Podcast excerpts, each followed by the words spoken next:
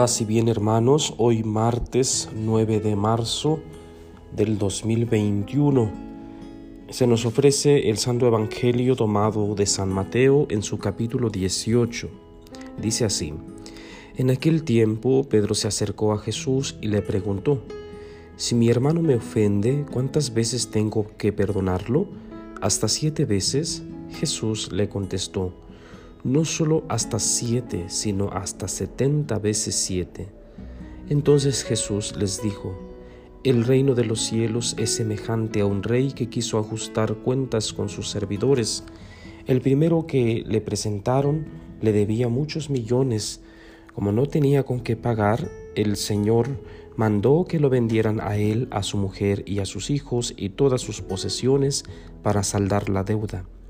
El servidor arrojándose a sus pies le suplicaba diciendo, Ten paciencia conmigo y te lo pagaré todo. El rey tuvo lástima de aquel servidor, lo soltó y hasta le perdonó la deuda. Pero apenas había salido aquel servidor se encontró con uno de sus compañeros que le debía poco dinero. Entonces lo agarró por el cuello y casi lo estrangulaba mientras le decía, Págame lo que me debes. El compañero se le arrodilló y le rogaba, Ten paciencia conmigo y te lo pagaré todo. Pero el otro no quiso escucharlo, sino que fue y lo metió en la cárcel hasta que le pagara la deuda. Al ver lo ocurrido, sus compañeros se llenaron de indignación y fueron a contar al rey lo sucedido. Entonces el Señor lo llamó y le dijo, Siervo malvado, te perdoné toda aquella deuda porque me lo suplicaste. ¿No debías tú también haber tenido compasión de tu compañero como yo tuve compasión de ti? Y el Señor encolerizado lo entregó a, sus, a los verdugos para que no lo soltaran hasta que pagara lo que debían. Pues lo mismo hará mi Padre Celestial con ustedes si cada cual no perdona de corazón a su hermano. Palabra del Señor, gloria a ti Señor Jesús. Queridos hermanos, la palabra de Dios nos ofrece un gran reto el día de hoy, el perdón pero no solo se trata de perdonar, sino perdonar de corazón. Pedro, como todos los seres humanos, se atreve a preguntar a Jesús sobre la cantidad de veces que debemos perdonar a nuestro hermano. Los seres humanos tendemos pues a cuantificar nuestras eh, acciones, y también nuestras acciones que se, que se dirigen a Dios, las acciones que se dirigen a Dios. Entonces eh, caemos muchas veces en esa tentación de cuantificar, eh, ni siquiera de cualificar, sino de cuantificar. Y ahí la pregunta, pues, ¿cuántas veces? Porque mientras menos veces tengamos que perdonar, pues más comodidad nos produce, menos responsabilidad, puesto que no estoy obligado siempre. Llegando a ese límite o, a esa cantidad de veces eh, de, perdón, para la siguiente ya no estoy, ya no estoy eh, obligado a perdonar. Hablar de perdón hoy en día es muy difícil, puesto que tenemos muy arraigada eh, la venganza. Venganza sí, perdón no. Así nos vamos manejando en la vida, em, creyendo pues que debemos defendernos, creyendo que debemos eh, ponernos en pie ante cualquier tipo de agresión. Ciertamente que Jesús no nos invita a permanecer quietos, a permanecer silenciosos ante alguna injusticia, ante alguna violencia. Más bien se nos está ofreciendo eh, algo más profundo, perdonar con todo el corazón. Es decir, no hacer finta que no pasa, no hacer finta que, que somos todos hermanos y que nos la llevamos muy bien. No, sino realmente comprender con toda profundidad lo que significa ser hermanos.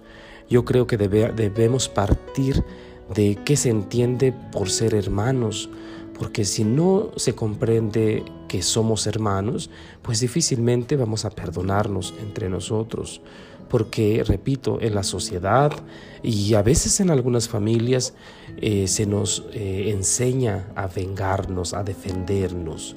y pocas veces a preguntarnos eh, si, podemos perdonar con todo el corazón. Creo que esta parábola que escuchamos el día de hoy es alentadora porque oímos pues cómo eh, se le perdona a una persona muchos millones, es decir, mm, un perdón grande, una deuda que se tenía y que eh, merece un perdón grandísimo. Solo se nos pide pues que, que correspondamos de la misma manera. Porque es injusto, yo siempre he dicho que es injusto que vaya a acercarme a la confesión, a la misericordia de Dios, o vaya a la iglesia y me ponga de rodillas y, eh, tenga una relación con Dios, pues un diálogo con Dios de perdón, y, al salir de ese lugar sagrado no esté dispuesto a, perdonar a mi hermano. Es una incongruencia, incoherencia. Entonces Jesús nos invita a no ser hipócritas en ese campo. Esa sería eh, la palabra, aunque fuerte a nuestro oído, pero eh, no se nos invita a no ser hipócritas, que nuestra, nuestro creer coincida con nuestro proceder porque he ahí la ruptura pues de hoy en día. Cristianos que se dicen creer en Cristo, amar a Cristo, pero que en sus acciones no coincide, no se corrobora eso que creen. Es una situación eh, tan difícil hoy en día. Eh, vamos por la vida pues eh, creyendo que hacemos el bien, creyendo que amamos a Dios, pero esto no incide pues en nuestra relación con el otro.